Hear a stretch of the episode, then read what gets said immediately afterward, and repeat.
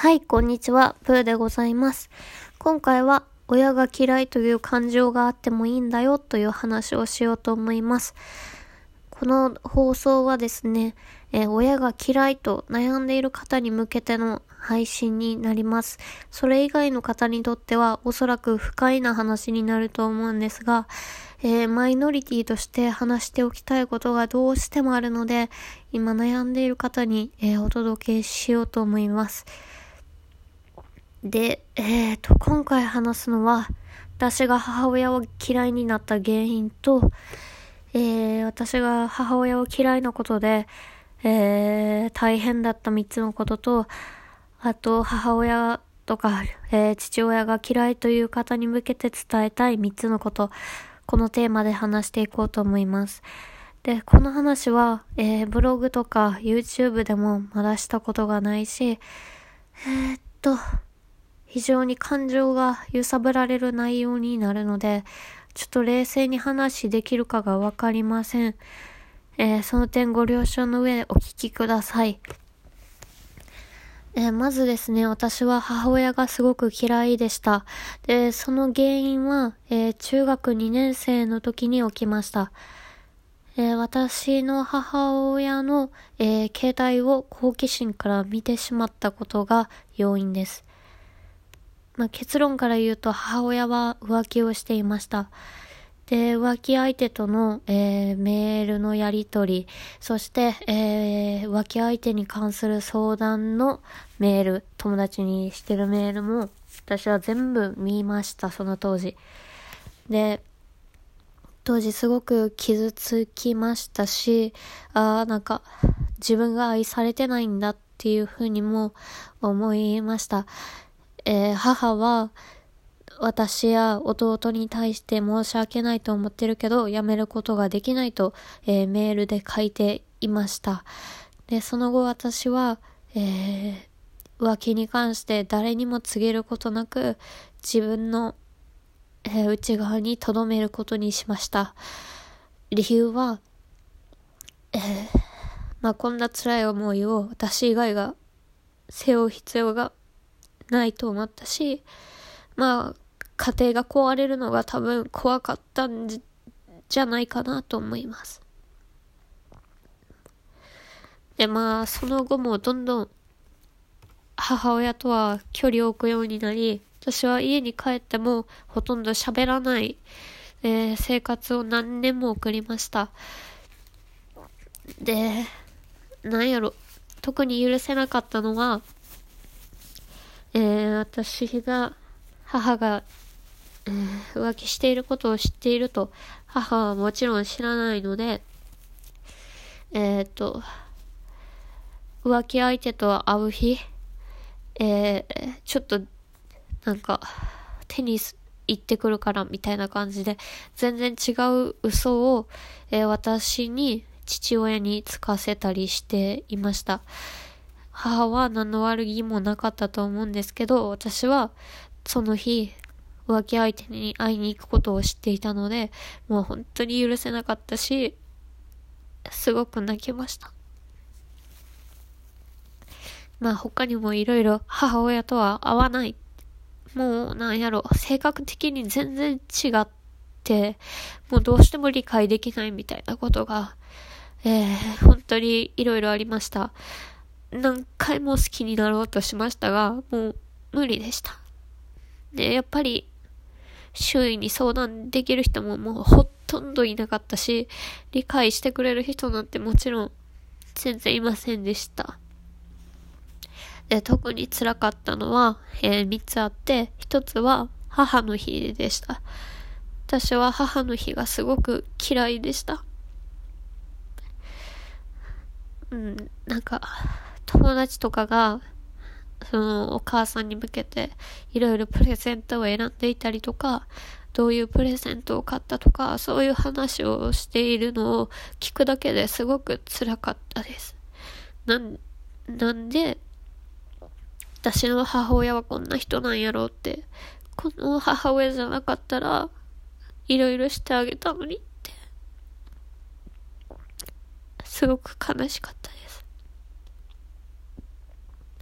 であとは、えー、友達と結婚に関する価値観の話をしていた時ですね。で、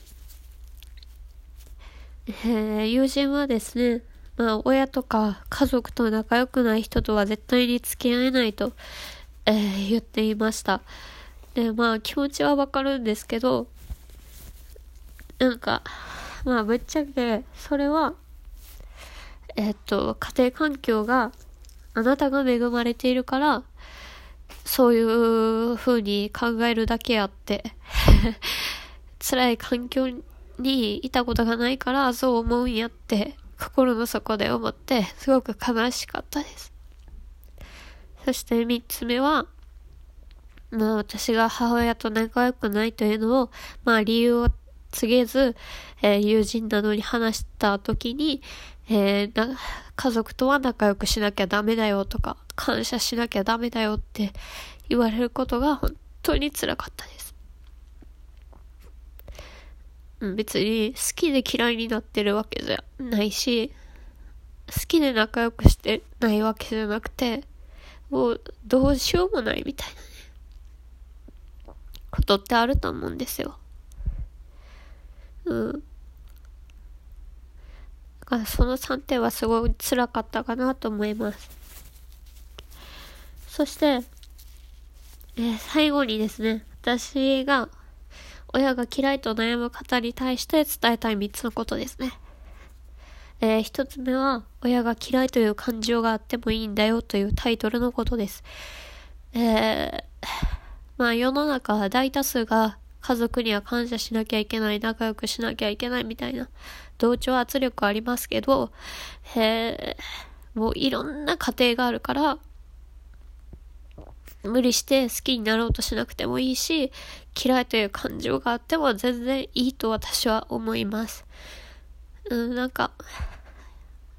それがね、結構辛いと思うんですよね。周りと違うってことが、特に若い時は辛いと思うので、でも、そういう感情があっても大丈夫だよって伝えたいなと思います。そして二つ目。えー、嫌いという感情があってもいいんやけど、言うたびに傷つくから、えー、気をつけてねという話です。えー、とね、どれだけ嫌いと言っても、やっぱり親は親なんですよね。多分、本能的になんでしょうけど、うん、まあ親を愛したいみたいな、仲良くしたいっていう気持ちは誰しも持っていると思うんですよ。だからこそ、親を嫌いっていうことは、友達を嫌いとか、そういうことを言う何倍も何倍も辛いことだと思います。言うたびにすごく心が傷つくし、なんやろ、自分を否定しているような気にもなるし、すごくしんどいと思います。だから、うん、なんか、あんまり嫌い嫌いっていうのは、うん、言わない方がいいかもしれないです。そして最後ですね、えー、できるだけ早く距離を置きましょうということですね。まあ、そうしたいと思ってると思うんですけど、うん、私は大学を出て、えー、新卒入社してからすぐに、えー、家を出ました。多分半年ぐらいお金を貯めて、本当に他のことには使わず、もう一人暮らしを目標に社会人になったような感じでもあったので、えー、すぐに家を出ました。そしたらすごく楽になったし、なんか、距離をいい感じに置くことによって、えー、関係性もまだ良くなったなっていう部分もあったので、うん。なんか近すぎるからこそ仲良くなれないっていう点はあると思うので、うん。できるだけ早く距離を置けたらね、置きましょう。えー、ということですいません。大変お聞きづらいところとかあったと思うんですけど、えー、親が嫌いという感情があってもいいんだよというお話をさせていただきました。うーん、なんかね、怖いよね。私は同調圧力みたいなのがすごい怖いなと思っていて、えー、もちろん育てていただいた親に対しての感謝っていうのは、えー、当時からもあったし、えー、好きになろうという努力も何回もしてきました。それでも難しいっていう点はあるし、うん、なんかいろいろ言われてしまったりとか、することもあって、たくさん悔しい思いとか、悲しい思いもしてきました。すごくマイノリティだと思うんですけど、だからこそ、こういう発信を、うん、するの、するのは、まあちょっと、怖さもあってできなかったんですけど、一人でも多く悩んでいる方に届けば、うん、嬉しいなと思います。まあ、今はね、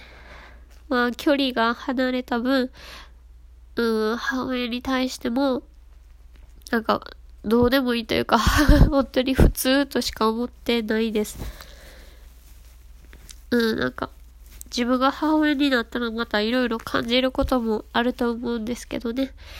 はい。ということで、まあ親とはいえど他人なので、えー、気にする必要はないですよと。なんか家族大好きハッピーみたいな人に何を言われようと気にする必要はないですよ。本当に。一人一人家庭なんて違うんやから、うん、大丈夫。本当に大丈夫。絶対大丈夫。